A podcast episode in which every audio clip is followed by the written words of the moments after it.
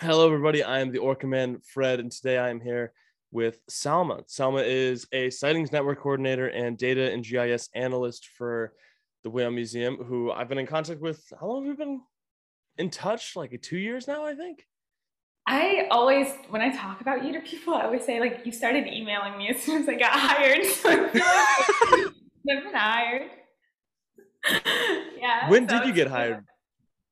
Um, I started like very end. I sometimes don't even feel like it qualifies because I my first day was like December twenty seventh, twenty nineteen, uh, and then it was like, okay, you have the next few days off for New Year, so it's like December, January. What is twenty yeah. twenty anymore? But yeah, somewhere in there. well, you also entered then right at the beginning of COVID. Yeah, you like I two did. months. Yeah.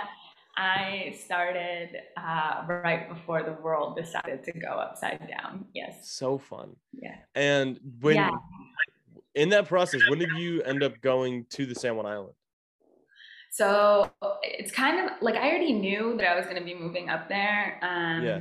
In like October ish, uh, Jenny, who's the executive director of the Whale Museum, and I have been talking about getting the funds together to create my position. Um, and then like October, it kind of happened, like the stars aligned and that's, and getting, like I had to cut off a lease and I was tutoring kids at the time in the Bay Area. And so I had to take my kids through the rest of the semester um, and kind of just like get my things all in the line and, you know, drive a giant moving truck from Oakland up to um, Anacortes and then get on like the ferry and then show up on this island. So yeah, like I knew about it for a couple months before I actually moved up there. Um, but mm-hmm. then like I didn't really like set foot on the island as the sightings network coordinator until like end of December. Wild. I was gonna say because I can only like one of the biggest things during the whole pandemic that I can remember is like sitting here and trying to decide where I wanted to stay during it. And I was like, okay, like, yeah. is it here? Is it back home or otherwise? But being on an island for the whole of it, I actually really didn't think about that until right now. Like that, that makes a big difference. yeah, it honestly, uh, okay, I don't know if I'm gonna get like crap this, but like I was so thankful that I was on this island for the pandemic because like don't get me wrong, I loved Oakland but living in Oakland was hard. And I yeah. mean, I'm from like a like a city area. I'm from the DC metro area.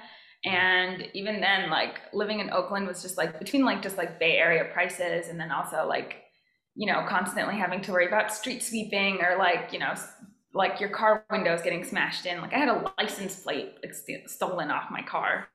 And yeah. um it was just like you know add all to that like you know just like germy people i think i would have lost my absolute mind living in like any city um yeah. but like just oakland specifically because that's where i was at beforehand so i was very thankful to be on an island very very thankful to be on an island for the for quarantine or, or, i was gonna say with like a whole like 3000 people who you probably ended up like recognizing by the end of it too it's one of the things with that is like it's so no, small. Because, like I never my house. No. Okay. I never left my house. No. I got groceries delivered. I was that person. I just honestly it just like messed me up in the head because I was just like people were like it's the flu but then we just didn't know anything about it and i was just like you know what i'm 26 27 i am not that anymore but like i am not interested in getting like heart disease for the rest of my life or like lung disease for the rest of my yeah. life. So I was very much like keeping my butt at home. Like that's it. Yeah. Yeah. Yeah. It's a good way to be out of it. So yeah. earlier when you were saying you were like getting ready to go over, you said you and Jenny were talking about like creating your position. Yeah. So okay. Did it exist? like how yeah. did that come about? um, it didn't exist as a standalone like position. It was always yeah. kind of like an add-on. Um, and before me, it was Jennifer Olson, mm-hmm. who is now a faculty member at uh, Everett Community Colleges. She works with the Ocean Research ORCA, like the acronym is ORCA. It's Ocean Research uh, Conservation Academy or something like that. Cool. I I'm gonna mess that up, but it's part of the Everett um, Everett Community College like uh, system, and I think it's for like high school students that are taking um, you know, like college level classes before they actually graduate and things like Yeah. that. Yeah. Anyway, so Jen was the uh, Stranding Network coordinator and the Sightings Network coordinator. Um, Okay. and also a lot of other things. She was a curator at one point.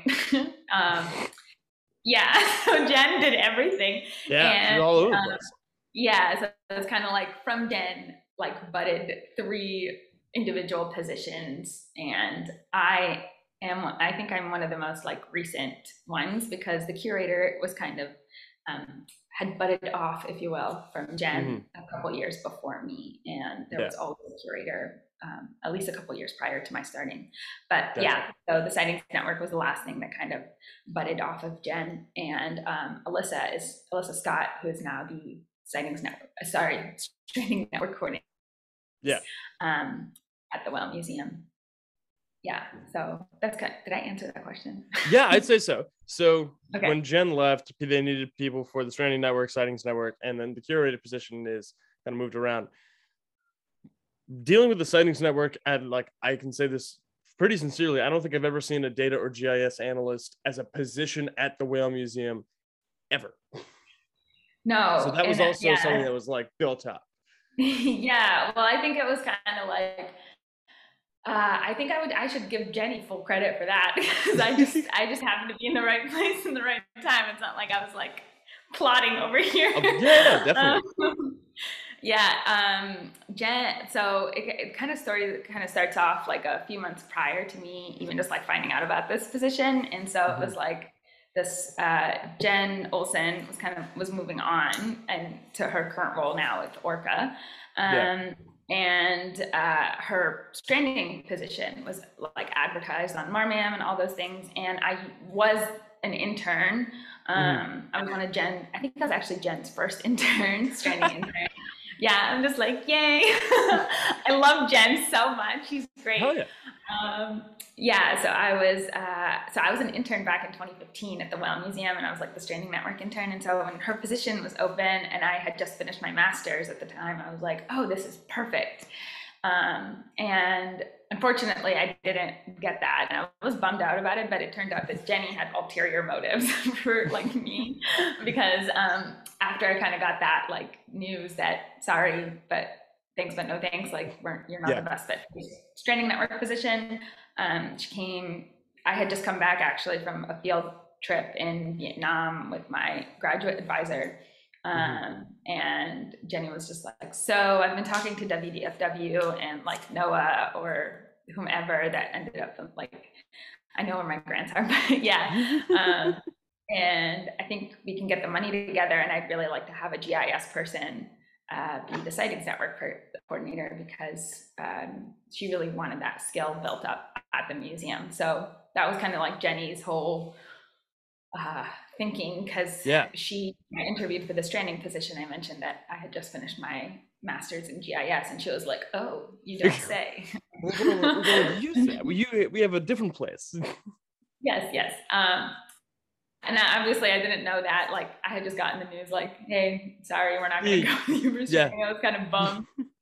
um, yeah, I was actually in Paris at the time. I was just like going. Th- I was walking through the Louvre, and um, I was like checking my email because I was just like so tired.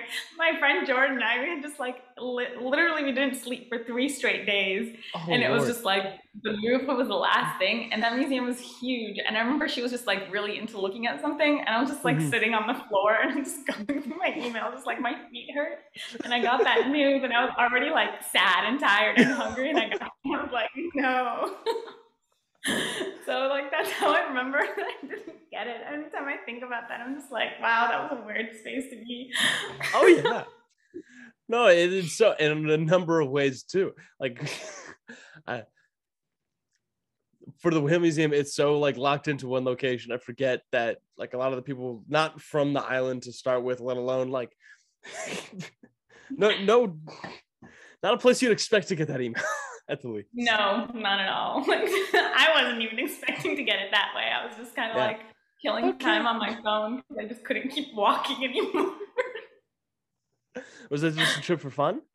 yeah, it well, it was kind of like a treat yourself because I just like finished my master's Oh, and yeah. um, my friend Jordan was uh, working in Sierra Leone at the time and she was going to take she was so we're both from like the DC Maryland area and Mhm. um, Virginia DC Maryland Virginia I'm not going to leave off the Virginia because I'm on the Virginia side um, yeah and so we uh, like just were like hey like do you want to meet up for a few days in Paris and I was like yeah sure I really want to go eat some actual croissants Yeah.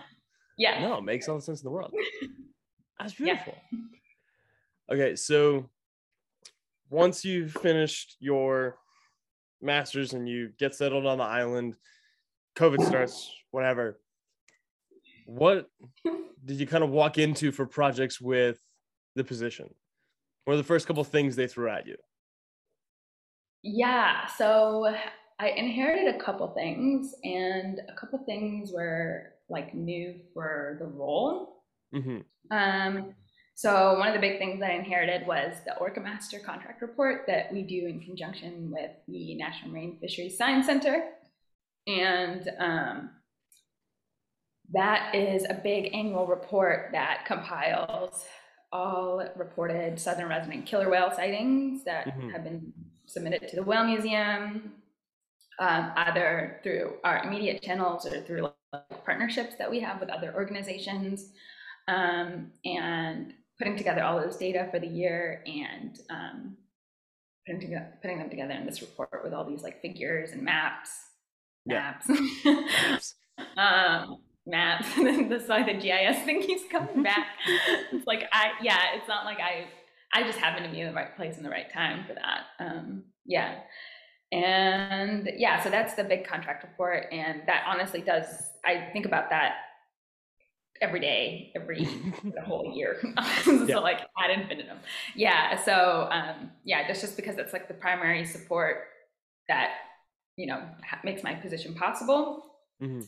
Um, and there was also uh, the, so the couple things that I were new to me were um, working with uh, WDFW to kind of help support the um, like the RAS initiative, and I don't know if you've heard much about that. No, I haven't. Um, yeah, so RAS stands for the Whale Report Alert System. And this is one small part of the big ECHO project that was in, that was spearheaded by like the Vancouver Port Authority and um, like it was, it's a BC program. ECHO is a BC program. Yeah. Um, and so, excuse me, in 2019, in October, when Jenny and I were first talking about like the possibility of creating this position, um, she invited me up to Seattle for the as part of like the governor's Orca task force Yeah. to talk about like the impacts of large commercial shipping activity on marine mammals, specifically killer whales, because they are so endangered. Um, and um, that's where I kind of got like started getting my footing into the like second hat, primary hat that I wear in my job Yeah. which is um, supporting the RAS and building up that its use in Washington state water. So um, up until Quiet Sound was created, it was always called Echo South. Um, And now it's actually called Quiet Sound, which is the Echo equivalent. Sorry. Which is the echo equivalent in Washington state waters. And it, it encompasses a lot of different things. The one component that I'm actually working on or, um, you know, a part of is Yeah. the RAS initiative. And that is to support the RAS, we ultimately have to support, you know, like sightings data entry. Um, Mhm. And right now, the only way by which you can submit sightings data to feed into the RAS is through the whale report app, which is, excuse me, which is the You're good. public facing side of that application. Mm-hmm. Um, And uh, so I've been working with the BC Cetacean Sightings Network. Well, technically Oceanwise. I work with Yeah. the BC Cetacean Sightings Network when I'm asking as the Sightings Network coordinator, but then when I'm working with them for the RAS stuff, I'm working with Oceanwise. Um, so again, small nonprofit, so things kind of get like it's the same people. so that's Yeah, why I of kind course. of those two stuff. Um, yeah, so I work with uh, Dr. Lauren Dares and Jessica Scott up at Oceanwise with Oceanwise. That's really fun. And yeah. Well, yeah, no, like like Lauren Lauren Tears gave me this book. cool. That's awesome. As was- like I, really- I didn't realize that you guys were that close, uh, or like I worked that closely together. No, that one was um, what is it? It was Operation Orca because it was written by like uh, Lance Barrett-Lennard. He was one of the authors. I'm pretty sure. Nope, nope. Francis and Hewlett. I lied. Lance Barrett-Lennard is just in it. But no, besides the point, that's um, the the cross boundary um collaboration there is huge. That's amazing. Yeah, yeah. So that, that's a really cool. That was a really cool project and initiative to just like be brought into like from the beginning. Um, it has been because of COVID. It has been pretty. Um, yeah, just because a bunch of meetings and a bunch of like, uh, just like a bunch of like work that we were all planning on doing to kind of like spread awareness about like the RAS and Whale Report and um, like communicating with you know, like Whale Museum members and things like that. Like everything kind of was just like slowed down by the pandemic. Mhm. Um, so that's not to say that this, is, you know, totally hasn't, but um, it's just been a lot slower than I think anyone was kind of like hoping for. yeah, Um, definitely. Yeah. Yeah. well, also too, when everything's obviously. yeah, when when COVID happens too with that, like not only is the collaboration a little bit harder, but also too like nobody's out. Yes. Yeah. Yeah. Yeah. There's just like no one going out. So it's No, like, we're- so like the sightings have to be like extremely lower than previous years. I'd imagine the past two. It's funny that it's not. Really? yeah. So, uh, yeah, there was definitely like I was expecting. So when my interns were entering uh, data for me in the beginning of 20, like beginning of 2020 data, um, Yeah. Yeah, things were a little quiet, and then by April, May, June, there really wasn't a difference in like pre-COVID years and post-COVID when the years. w- so yeah, when people the people who were going to pay attention to see whether or not they were here, they were doing the same stuff at the end of the day. Then Yeah, yeah. And then I would even say like and, and this is all anecdotal, right? Like I haven't Sure. like sat there and like counted specifically. It just seems that way just based on like the sheer number of like um like pages of data that have been Yeah. entered. Yeah. Um yeah. And so it's just like I really think that because of COVID and all of the like, you know, group restrictions and gathering restrictions and things like that, that people were were able to do things like renting a boat on their own instead of maybe going out on a whale watch, you know, um, Uh-huh. yeah. going out and whale watching on their own. I that's just this is yeah, this is again like This is me all like speculation, yeah. speculating and yeah, yeah. So I would like just I don't know, I think actually because people couldn't like gather inside safe anymore, they were doing way more outdoor activities and you know the San Juans, a lot of that involves whale watching. Yeah, and also even Um, if you're just on the coastline at all, like there's there's a better chance. If you're hanging out on Yeah. the coastline for a week, like you're going to have your eyes out at the least. And if you come across anybody else, hey, put it into the sightings network X, Y, or Z. Exactly, exactly. Yeah. And I would act yeah, actually I didn't even think about that. Like a bunch of people like started road tripping more, right? And whereas like during the pandemic and like I wouldn't even say we're after the pandemic anymore, but like yeah, now people road trip just a lot more. Um Yeah. Yeah, and so I think yeah, you- you're just you're getting a lot. I don't think like sightings have actually taken as big of a hit as people might have might think that they did. That's pretty Um, nice then. yeah, yeah, for sure. Um, then, but that gets into other issues of like, are all of these people who are more or less like out of counters, right? They educated in like the best practices is Yeah. how to interact with and like view wildlife safely for both them and the wildlife. Um, Yeah. I don't know, but that is not my that's not my area. No, I was going to say, changing ecosystem, somebody else can go and look at that. yeah, I was just like, I am not about to wade into that mess. like, I'm not no, doing well, this. it's it's it's its own beast, to say the least. No, that makes all the sense in the world. For so you working across border, it comes with a lot of challenges in a number of ways. Even I had to, if I would imagine the kind of like systems in place for gathering settings data in BC and the states are not the same. So BC they have the Whale Report app. Does that cross over to like Washington? Yeah, um, I, you can definitely download it and use the app if you're not in BC waters. Um, yeah. Yeah, so that's not like eh, the the apps are not restricted geographically. Okay. The only yeah. thing that is restricted is people's movements. that much is fair. Yeah, yeah, um, yeah. Because the animals are also hopefully like not being restricted by the border.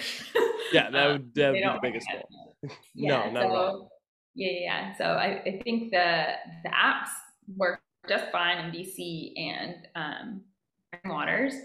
Yeah. Um, and that was the whole kind of point behind this like collaborative effort is to not reinvent the wheel and, you know, use a pre-existing tool that, you know, was already painstakingly created. Yeah. Um, which in this case is the RAS, um, mm-hmm. to, and then just like, you know, just get people on board in Washington state and to kind of like build it up and, you know, use it to, to actually inform mariners of nearby animals in the area. Yeah. So even I'm going to ask you to expand upon that just a little bit further too, because the Whale Report alert system, I actually have an idea of what it is, if only because like oh, I talked sorry, to Lauren days before and I've looked before. Yeah. No, but if you sorry. could, I got that would be excellent. yeah, yeah, yeah. So the Whale Report alert system is a tool that is um, only for like mariners that operate large commercial shipping vessels. So what that means is tankers, cargo ships, the ferries. Um, it excludes smaller vessels, smaller commercial vessels like whale watch operators, and it also excludes small recreational, like private vessels and things like that, and mm-hmm. like charter boats and things like that. So it's geared specifically towards towards large commercial shipping activity, um, and it's I don't have like the picture stuff of like how I think you should actually invite uh, like Jessica Scott or uh, like Lauren Dares to come on to your show and talk yeah. more about it because they they definitely have do a really great job communicating their tool. Um, yeah, but uh, and also this is a podcast, so people can't see anything anything anyway. But yeah, so it's so. um yeah yeah. so the the tool basically it's like a map that uh, like an operator of a large commercial uh, ship can access either through a desktop app um, and the mobile version is uh, it's restri- it's not the most reliable because if you're operating large vessels like that you're not actually allowed to have your phone with you. Um, so there is like a desktop app for the RAS and um, things like that. But you can basically, as an operator, you can like zoom into, you can pick like your zone of interest um, that you say you'll be like navigating through or transiting through, and it will populate um, any live sightings in the area, and it'll kind of like, and these sightings kind of like drop off in time based on the species. So, for example, if it's a killer whale sighting in zone one, like I think killer whales, like their sightings remain active on the map for like an hour or so because they don't really hang out very long unless, yeah. you know, they're repeated sightings. Um, humpback whale, probably like six to 12 hours. And like a larger whale, like, I don't know, like a gray whale or a minke might be around for like 12 to 24 hours. So I don't fully remember like the, how those yeah. sightings were like stratified, but, uh, yeah, so that's basically the premise of it, and that's because, uh, especially like the problem of shipping is not it's not it's not going away. the, the problems of shipping activity and the impacts of shipping activities on specifically animals, but you can argue the entire aquatic environment, like marine environment, um, mm-hmm. are only going to you know get bigger and more problematic than they already are. And so this is a tool that we can help mitigate the negative impacts of these few um, like negative impacts that these shipping activities have on marine mammals. So it's like specifically like noise reduction um, and speed reduction to avoid like ship strike collision. More that than the noise reduction. Um, yeah. Slowing down does reduce noise, but um, yeah, I think it's like ship mitigating the impacts of ship strike is the is the yep. primary this. Well, yeah, ships are also so incredibly large that you, if you're not actively paying attention, it could be very very easy to miss that kind of stuff. Like like. Yeah, I mean, like for uh, most, how high they are and like, things like that. Yeah. Yeah, I mean most most large ships don't even know that they've hit. Like you think of a blue whale as like this most is the largest animal that has ever lived, like period, bigger than any dinosaur, bigger than any other living organism that we're aware of, in the fossil record, or that is currently like or that's extant. And they are so small thanks to these giant like ships and yeah. it's crazy it's crazy and they and like most ships won't know that they've hit a boat i mean sorry that they've hit a whale until they come into into port and then they see that there's an animal like just strewn across their across their bow like that's and even then that's not that doesn't always happen so they don't even feel like a bump in the road if you will no. um, it's like sometimes like the animal will get hit and then it will just like sink to the bottom because of its injuries. Sometimes it will strand. Um, yeah. And then, you know, if it's close enough to like a population center, if the currents are favorable. But yeah, most ship strikes go wildly unreported because they're mostly undetected. like, yeah, I was gonna say, and it's you, not you fault. no, you can't, you can't possibly with the with the infrastructure that's been created for them you you can't there's there's nothing that was like put in to even try at the least and also too like yeah. the size of them they, yeah, with regard yeah. to like people not understanding i even because i live in vancouver and down in like burrard inlet there's like mm-hmm. anywhere between 10 to 15 like huge huge cargo ships or tankers that will hang out all the time. And even walking down like from the beach they look incredibly massive. And the stretch from here like like the body of water of Burrard Inlet from like North Vancouver to like Kitsilano where I am it's like five to six miles and oh, the wow. like yeah the, the boats though that are like 75% of the way like closer to North Vancouver they still look absolutely massive yeah uh, like it is yeah. ridiculous it's the like most it's the closest that I think I've ever been to like actually seeing them consistently because people might see like small boats or things like that in coastal communities but i know vancouver at least like this port is one of the only ones where i've been able to like even kind of conceptualize how large these things actually are yeah and the thing is like if you want to take vancouver and like multiply it by like at least 10 uh, yeah. up and down the entire like north american west coast like because people don't realize like how much shipping activity is occurring on the west coast of North America. It's like, mm-hmm. okay, you have Vancouver, and then right below that, you have Seattle. And then you go down a little bit, you might have, I think you definitely have a couple like near Portland. I don't know. Oregon's weird. I'm, ooh, I'm yeah. gonna get, ooh, yeah. I don't know much about Oregon. This sounds bad. But then you go down to California, you have like San Francisco Bay, and then you also have like Los Angeles. It's just like you have these massive, massive population centers that are accompanied by this these massive like ports and that literally is like i would say i would hazard a guess like a good percentage of like the global like shipping activity is coming in and out of just the north american west coast and it's like yeah. you know a few maybe like five to ten major ports but like they but they, are they are they're working yeah because especially too not only does it go up and down it like it goes across the Pacific. Like it goes up into yeah. Alaska to Russia. I don't know for guaranteed to a bunch of places in Oceania and Asia. Like guaranteed. Yeah, yeah. Yeah, I mean, like, if you just like want to keep expanding, like the like the the magnifying glass, if you will, right? Like, oh, yeah. if you want to go up into like near Alaska and Russia, like you, then you have all that shipping activity for like oil exploration and things like that. It's just like the the problem of the the impacts of shipping are like inherently global because these ships are like everywhere, literally like crossing entire basins in periods of time that are like were once incomprehensible to like mankind and now we're just like like how do you think you have your two day shipping from amazon right? Like come on. Yeah. no it's it's absolutely insane. It's it yeah. wow. i actually i didn't think about it i'd want to talk because the thing that i forget a lot of the time too is like the the so the like the process for two day shipping where does it go where who are the people that touch it how many hands did it pass through from the start to the end but also too like I couldn't imagine working on one of those. Like being no. on a ship the size of a city going like through the Alaskan it's not tundra, tundra's land.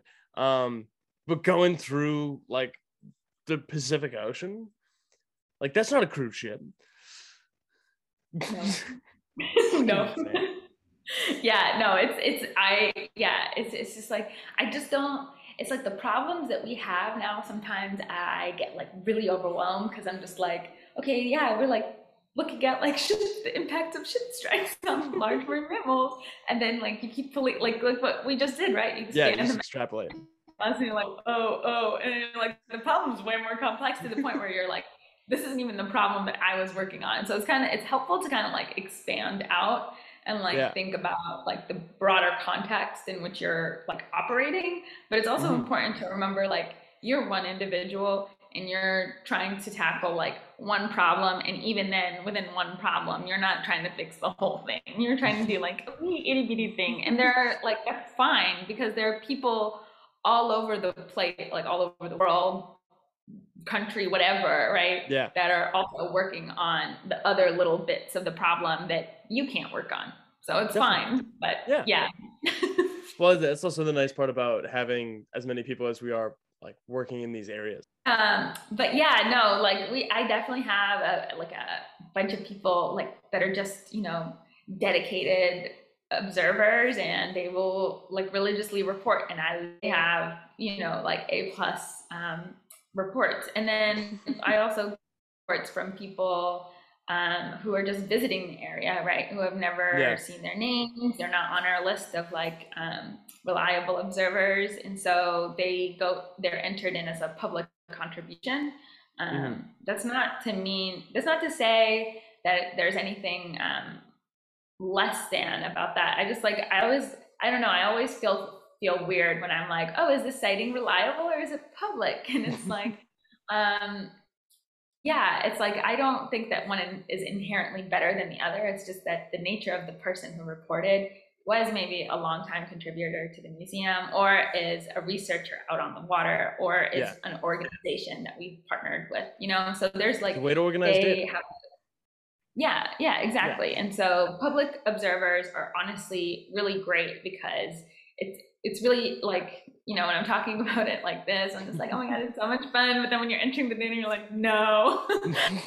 Um, but it's really it's really just like nice to read about like people's like first interactions like or first observations of marine mammals like when they go out on like you know like they're just out visiting different parks or if they're even out yeah. on a whale watch or whatever. And it's just really really cool to kind of like read all their like really enthusiastic comments about like, oh my god, we saw these whales and just like freaking out, and you're like, okay, cool, like I'm just pulling out like the information I need, but it's yeah. still like, and it was still cool to be like, oh, this person's first observation of like marine mammals in the wild is now in this database like forever. That's amazing. Um, yeah, so it's it's it's a really cool. Um, yeah, I really like how long term this database has been, but also just like how it's been you know, just like this wide call to action to like contribute to it has been like um, made over the years. So it's a yeah, it's a really cool eclectic little collection of marine mammal observations.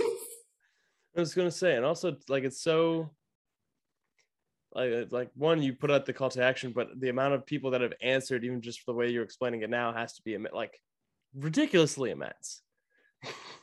Which makes it even more fun because yeah, like, yeah, and like becoming a little bit more or becoming greater as time goes on too.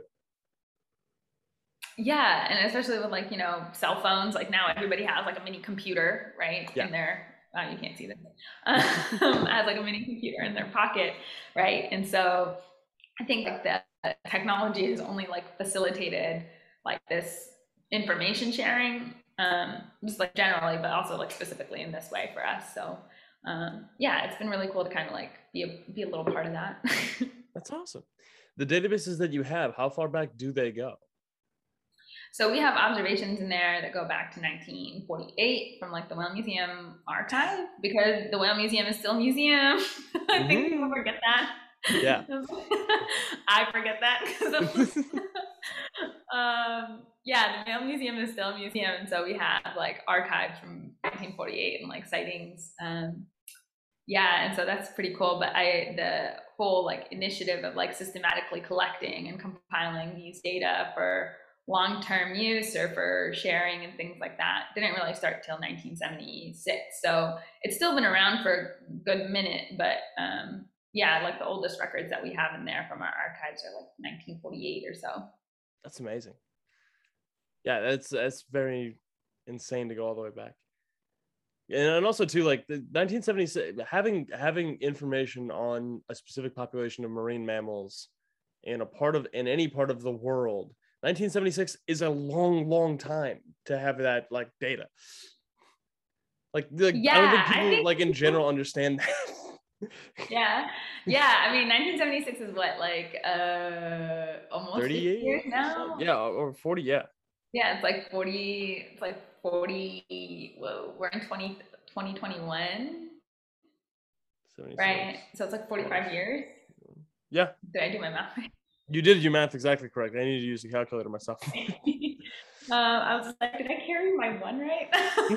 Um, yeah but um yeah, like 45 years is still a long time. And then I also just wanted to say, kind of clarify that even though southern resident killer whales are like the um, sweethearts, if you will, this data set includes like sightings data for all marine mammals in the Salish Sea that are observed in the Salish Sea. So um, I have been very much trying to expand that language a little bit just because like people, you know, like the whale museums, you know, kind of like um, mascot, if you will, is a southern resident killer whale, and like those Definitely. are the animals that we champion. But we champion all marine mammals, and so um, I'm just trying to kind of expand that language a little bit so that people, when they do see, you know, a harbor seal, like as common as they are, like yeah. they will still report that observation because I think that that it's like it, this job is especially realize that it's just it's not about you know, collecting the really interesting observations that like pop up in time. It's about consistently collecting these data over time to build a really robust picture of what this ecosystem is like at least at the at these higher trophic levels right because we're still talking mm-hmm. about marine mammals um, yeah. but yeah so i think yeah, I just wanted to like put that disclaimer out there. It's like, yes, southern resident killer whales, we always want those sightings. Yes, but also all the other marine mammals, please. Um, so yeah, that's a that's amazing that you go. What is what do you think is this, or what what is the smallest scale of marine mammal that you would look to record? I harbor want... seal. Does it go smaller than that, or is it? I don't. I don't think so because harbor seals are just so ubiquitous in yeah.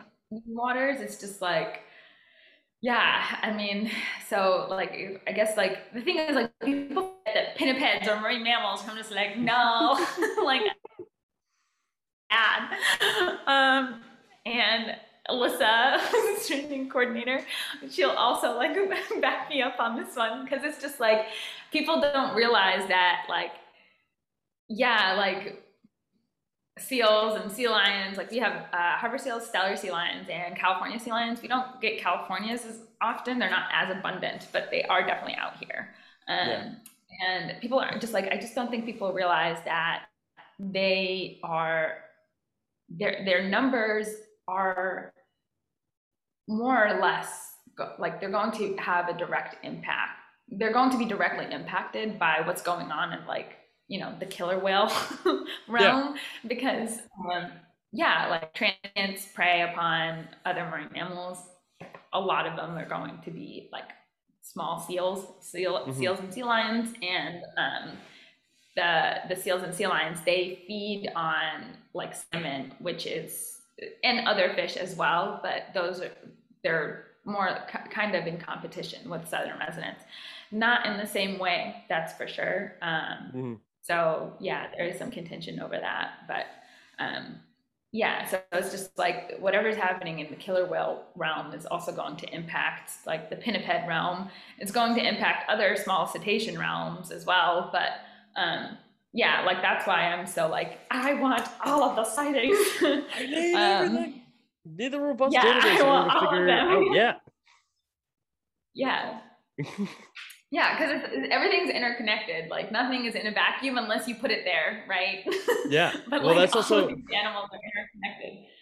I can only imagine it gets a little bit exciting when you come across a public um, settings report of some of the smaller animals like, oh my god, we got a sea lion from like somebody who I've never seen before. right?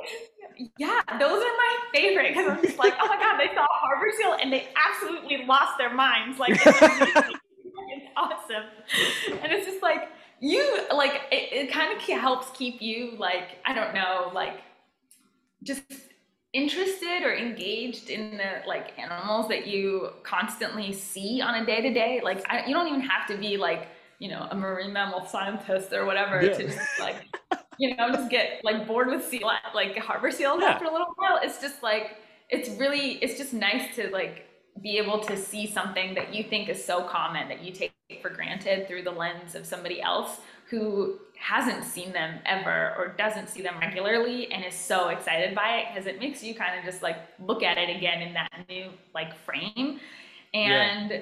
it just makes you feel i don't know it just it keeps you grounded it does it does but yeah. also like no I, I I speak for myself and you can tell me if you feel the same but like you don't really enter this realm for any other reason than you're like interested and excited about the stuff right like, like yeah. it, it's almost a reminder of that because even like it's been really really fun and interesting to do even the tiktok like at a very very basic level as much it's like it's really just me posting dumb stuff on the internet. It's like every so often you'll get people that are like, "Oh my god, I'm so excited about this stuff," and like this is the kind of things that I've been like looking at and otherwise, and like I forget what it was like to, or it was a reminder of how fun it was to like really start getting interested and excited and yeah. when you learn like something really really big like oh my god what a like that that excitement is like it's shared it's just like it's a reminder. It really, it really grounds it, and it makes it even more fun.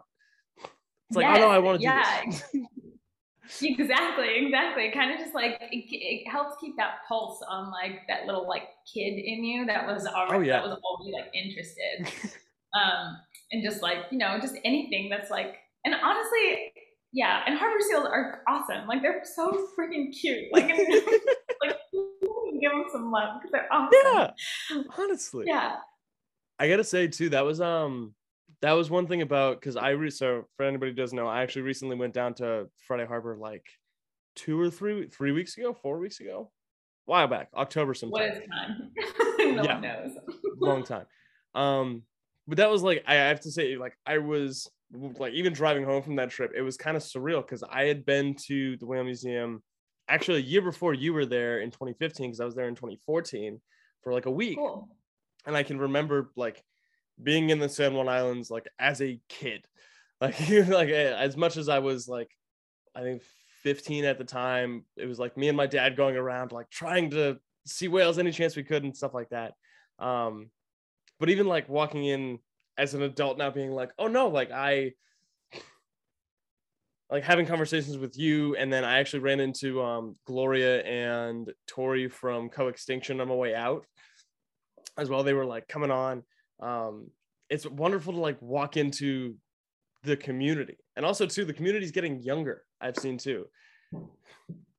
Yeah, like on Friday specifically, or just like yeah. Well, the people that are working with marine mammals and like entering into kind of the the sphere, even like when I when I was initially looking, when you look at like when you think about the researchers, I usually think about like 60 and 50 year olds. yeah.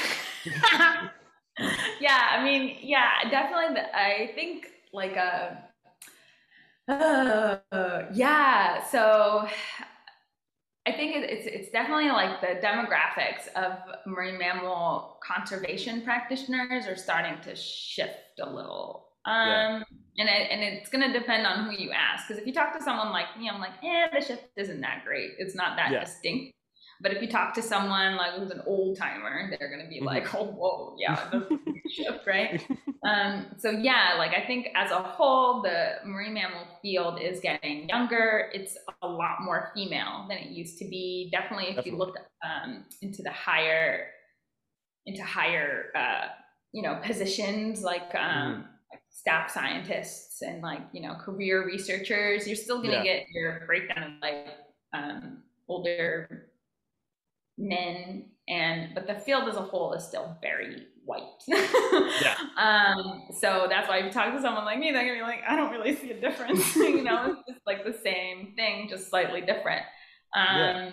yeah and so i'm hoping that like maybe i can start kind of like changing things a little um definitely not by being super i don't know like how to change just by like existing i guess in this yeah. space like doing work not by any sort of like um because scientists do the minute that you start talking about like identity politics or you start talking about like changes in like the demographics of practitioners in a particular yeah. field as they start to change people start getting like really uh, touchy and they say like you're not doing activism like you're trying to do be a scientist right and so yeah. they kind of like dismiss that but it's like the, for someone like me the two are like inextricably linked right it's like i yeah. cannot do science outside of my identity because i am my identity yeah um yeah and so I think the field overall is getting younger. I'm really excited by that. I really hope it uh,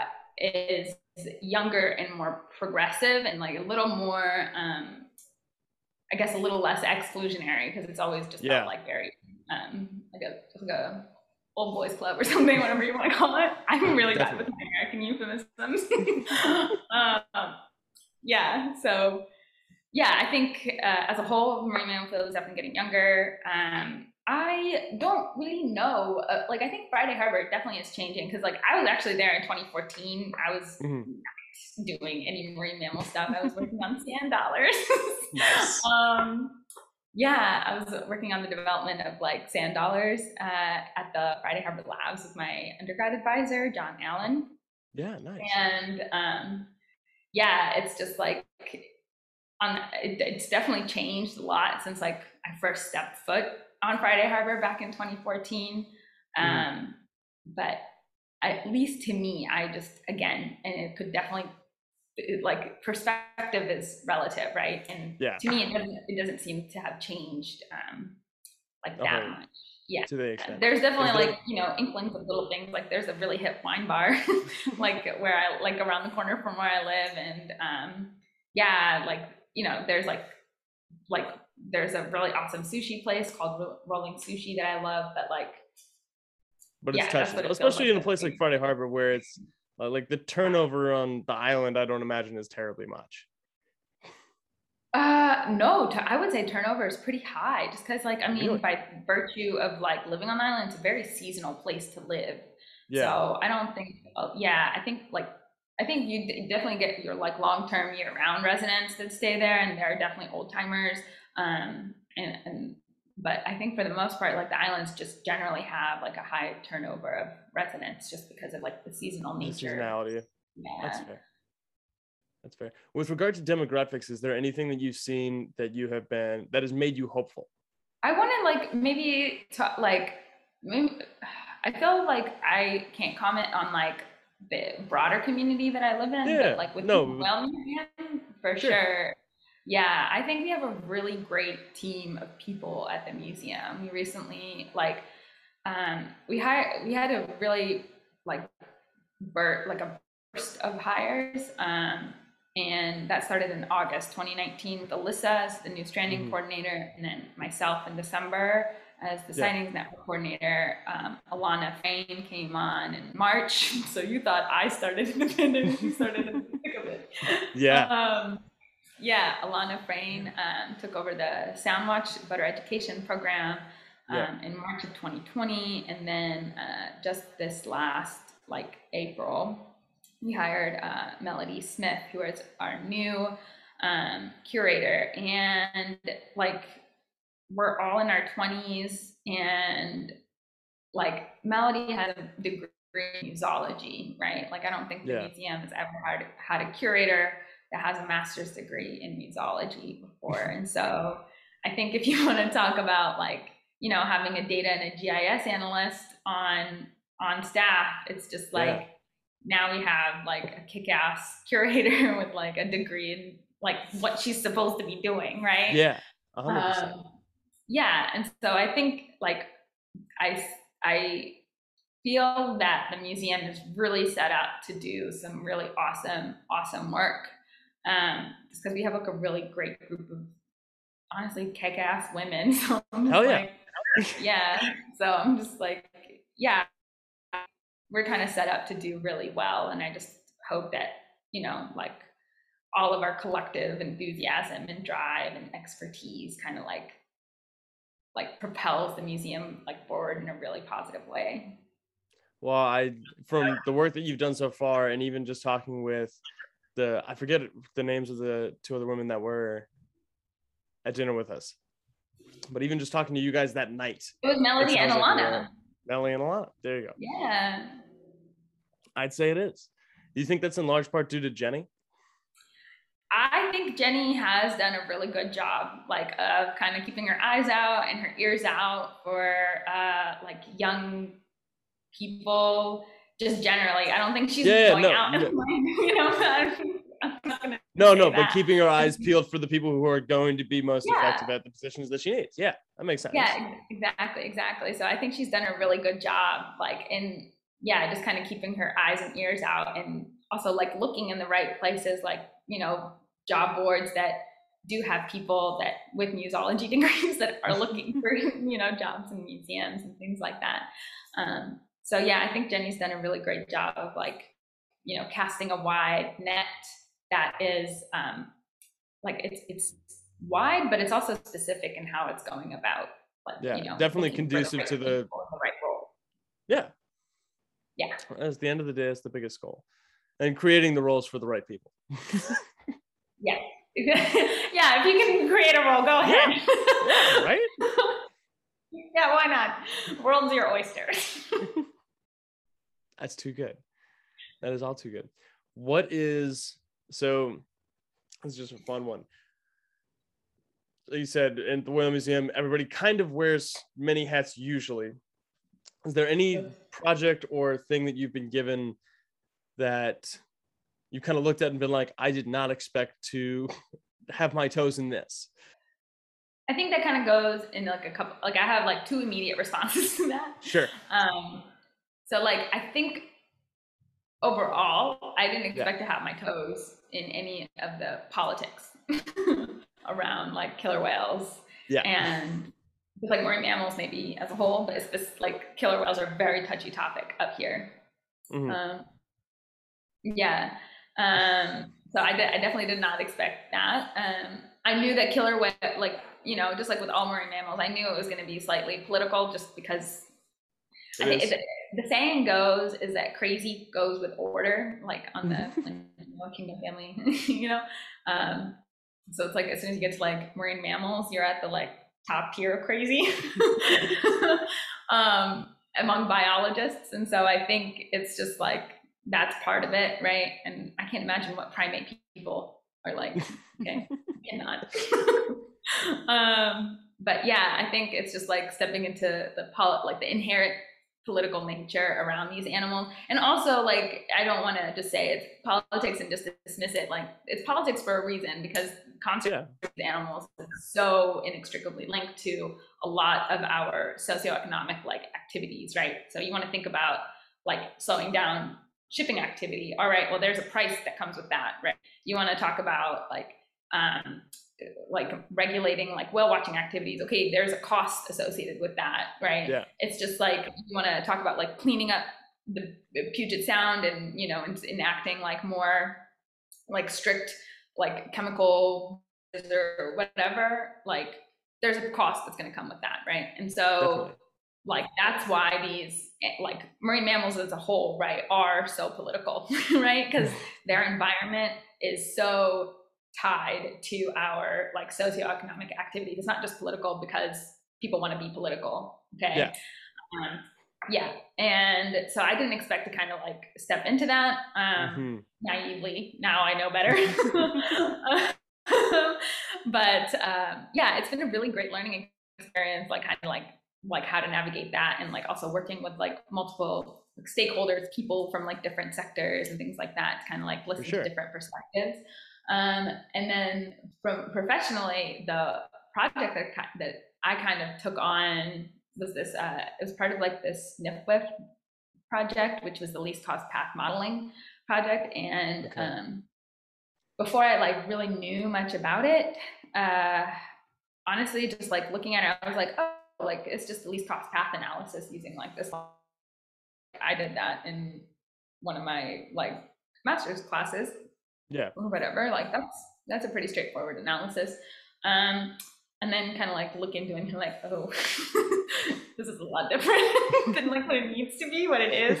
Um and also it was just like not feasible to do it in ArcGIS, which is how uh, my co-collaborators had like set up the project to like run. And i was kind of like supposed to kind of just like build it up so that it could be applied to the rest of the data set, not just like a year's worth of data. Um, mm-hmm. And so what I ended up doing was like I took that whole project and I kind of like translated it, if you will, in R. And that was the first like solo big programming project that I've done. And um, I would I, I hesitate when I talk about it because I still don't feel like it's complete. Funding has like run out for it, and so yeah. it's been like shelved.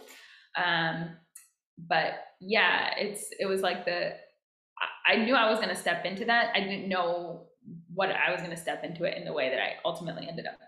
And gotcha. so that was a really really cool like fulfilling project that I learned so much from.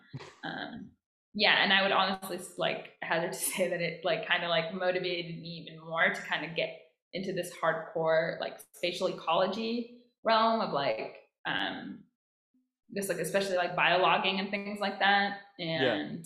you know these data are not biologging data. Um it was still like i think it was like it kind of just like opened my eyes like a little more to this like field that i was interested in and dabbling in. I felt like as a master's student, but then now as like a practitioner, I was just like, yeah, like this is yeah, yeah, I, I something you're into. Yeah, yeah, yeah. Yeah. So going forward, what are the kinds of things that you think you'd like to be doing? Let's say like I at the Whale Museum, apart from the Whale Museum, even so, like dealing with like like data and ways to analyze it are growing by the day. Yes. And I can guarantee yes. you've seen this more than anybody else, especially in the potentials in the ran and the realms. Oh no, no one can. no one can. Yeah. But what are the kinds of things you either see yourself doing or that you'd like to like to? So I kind of have like two little like wish lists in my head. And so like for me personally, my ultimate goal is to go and get a PhD. Like that's gonna have to happen because sure. I've always known that even like before taking on uh, like the role that I'm in right now. Okay. Um, and yeah, so I'm like currently applying to places and things like that. So we'll see what happens. Mm-hmm. Um, mm-hmm. And then uh, for the whale museum, I have a huge wish list of things that I want to do. Um, so it's just like, I mean, first thing first is I really, really, really, really, really want to automate data entry because right now it is manual.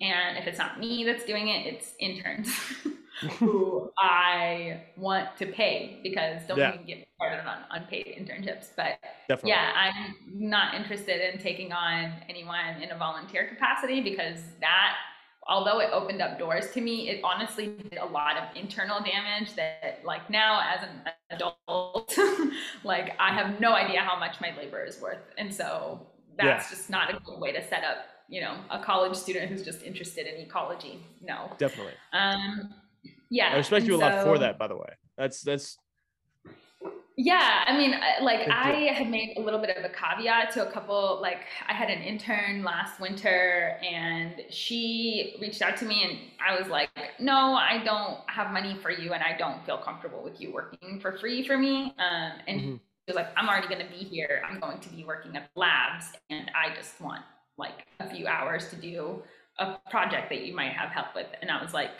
"I need to see proof that you're going to be Yeah. on the island anyway."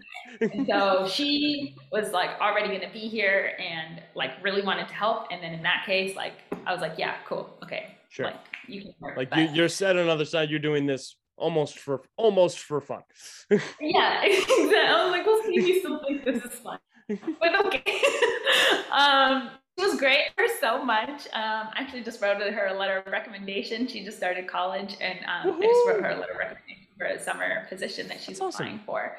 Um, yeah, so in that one case, like, yeah, I was like, so I, I just don't want to get called out and like be called like a hypocrite. Because, but yeah, for most part, most things, I'm not trying to take any unpaid interns. Like, yeah. no. Um, yeah, and so data entry is one thing that is easy for me to delegate out, and I call it as like a, data monkey position, and I am frequently that monkey. um, so it's just it would be nice if that could be done by a computer and Yeah. not a person. That would be awesome. Um, yeah, and so I'm kind of trying to figure out how to do that a little bit. Um, with our like various different data partners, it's not going to be 100% automated, but if I can get it down to even 50%, that would be great. Yeah. Um, Cutting the yeah. workload in half is huge. yes. Um, Like yeah, it's a big deal. yeah, yeah. I mean, there's a reason that that annual report takes a year, and honestly, the reason that that annual report takes a year is because it takes a year for someone to catch up with a year's worth of sightings data if it's one person entering it. And the pandemic really did a number because we haven't been able to accept like in-person volunteers anymore. And so, like historically, Jen, my predecessor, relied heavily on like volunteers through the whale museums, like volunteer network that would come in during like the work day, like nine to five, and just sit out, hang out at a computer for like a couple hours and help her catch up on sightings data. Um, and then the pandemic cut that avenue off. So yeah. and that's fine. Pandemic ruined a lot of things more important than this, but um, yeah. And so data automating data entry would be like wish list number one. I really want to create some type of like web interface for people to interact with some of the historical data that we have. Um, like in, in not in like a raw data format, um, like you know being able to Yeah, toggle like map's kind of trend map Yeah. Exactly, exactly. Yeah, Story Maps is a really great technology. Um, and uh, I want to pull out, like you know about this, but I want to pull out uh, like in like individual animal ID data and like behavioral data out of the comments fields in our like in the database because Definitely. um, it would be nice if we can parse those out a little. And so I'm trying to figure out how to do like, Yeah. I was just saying it's kind of hard to like, you know, process half a million data entries at this point and like be able to like read through the comments and all of them and pick out that information. So I'm trying to figure out how to be able to make that a little more doable programmatically. Um, yeah. And yeah, we have a couple other projects going on like internally. We all, we'll always have Orca Master, hopefully. Um, we're still working with like Quiet Sound and the uh, and Ocean Wise and Washington State Ferries and things like that um, to help. Although, you know, once that like once Quiet Sound got stood up as its own program and their director was hired and things like that, um, Yeah. that was a that was like a long that was a process that took some time. And so now I'm hopeful that you know more more progress is going to be made in that front. Um, Lovely. but yeah, like those are my big like wish list items. um, yeah, it's just like a lot of like database cleaning and management, and it's like it sounds boring, but it's like it's Once it- interesting, and the broader impact of it is going to be really really great. So Yeah. Well, not only that too, but once once that stuff works well, the amount of things that you can do with clean information that is available quickly is ridiculous. That is yeah, that's what I learned. It's like not that- all data is good data. that much is absolutely true.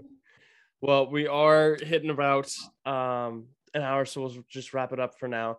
Is there? I can leave this opportunity to you to plug any anything about the whale museum any organizations any literally anything you could want even yourself oh uh okay. I don't know. I'm interesting to plug um let's see. So the, everybody knows you can just like google the whale museum. Um you can visit the whale museum in purpose in purpose in person. In purpose, in purpose. um we are located in friday harbor just up from the ferry landing. Um, come by. I would have to admit that this time of year is not a pleasant time to visit the San Juans. It's just, you know, not, it's, it's just like gray and cloudy and sometimes rainy. It's just cold. Yeah. You can come by in the summer, um, or you can come by now. It'll be quieter. Whale Museum does close for a little bit in the summer, in the winter time though, for like internal, like just a bunch of like we just do a whole like deep cleaning and inventory of everything. Definitely. Um, yeah. Um, let's see. I also want to shout out Doris Duke Conservation Scholars Program. The UW chapter is awesome. I was a mentor. I was a mentor this summer um, for two wonderful interns, um, Paloma um, Wood Asimian, who is now a junior at Howard University, and uh, Andrea Pierre, who is now a senior at Pomona College down in Southern California. Um, and they were both wonderful, awesome, two great young women to have for the summer. And I was really, really um, thankful to be like part of the Doris Duke like program. Um, yeah, so always want, and they're taking applications now. So if you're an undergrad and if you are from a historically underrepresented uh, like group, um, you should definitely think about applying to the Doris Duke Conservation Scholars Program at UW. Uh, it is two summers long and get paid. um, yeah, and in your second summer, that's when you get a host, like, you know, you get posted with a host organization. Um, and so that's how I got Andrea and Paloma this summer. Um, yeah, I am not the most active social media person. I my friend Ashanti made me get Twitter account last September. Um, and for like honestly, it was Black Mammalogists Week. She was like, "You need to like you need to do this," and I was like, "Okay." And so I signed up for Twitter because of that. Um, and I still have it, so you can just find me on there. I don't do much other than retweet a bunch of things that I like or like things. So I might not be the best person to also follow, but I'm there. um, yeah, and then all my other socials are kind of private, so and I don't use them. Yeah, kind of lame. Um, yeah, and then oh, actually, I should plug this. So I just had a publication that um, like a publication be officially published. um, and yeah, so that was really exciting. And that was led by uh, Long Vu, who is a um, researcher who like I collaborated with, with, with my graduate advisor when I was mm-hmm. in Vietnam, and so that paper is out. I don't know if it's open access, which is ironic, but if somebody wants the PDF to that, let me know. um, yeah, if I can just read that, and you can also just find. I definitely retweeted that because my um, collaborator Michael McGowen, who's out at the he's a marine mammal curator at the Smithsonian. Um, mm-hmm like tweeted about that and I, I hopped on that train. So um, yeah, so I had that publication recently out, and that's really exciting. So yeah, congrats! That's amazing. Thank you. Um, of course. I think that's that's really that's really it. Kind of that's a wonderful yeah, amount. Like yeah. No, it's a wonderful amount of things. Thank you, you so much. Me. One, really of fun. course. No, it's been a blast, and also too, like I've I we were also talking before all of like this podcast thing started. So I was very excited to just like pick your brain about this stuff casually in general. So I'm glad to I'm I'm very, very glad to. Definitely was yeah, very anytime. excited. Yeah, yeah. No, Oh yeah, well definitely. Anytime oh, sorry, I'm gonna stop. No, you go, you go, you go, you go. Oh, I was gonna say, um, anytime that you feel like you need to have me back on for whatever reason, let me know. So I'm happy to come back. 100%. Maybe when one of the wish lists gets granted or you go on to do amazing things, we'll figure it out. Yes, if I star in an Oscar production and Yes, become for super sure. famous, Yep. you can definitely hit me up. Yeah, I knew her way back. well, that is Yeah. excellent. I knew her when she was a weird, a weird whale nerd. That's all of us. That's all of us. Well, to all the Wheeled Not nerds out there, I hope you all have a great day. Once again, I'm the Orca Man here with Salma from the Whale Museum, and we'll see you later.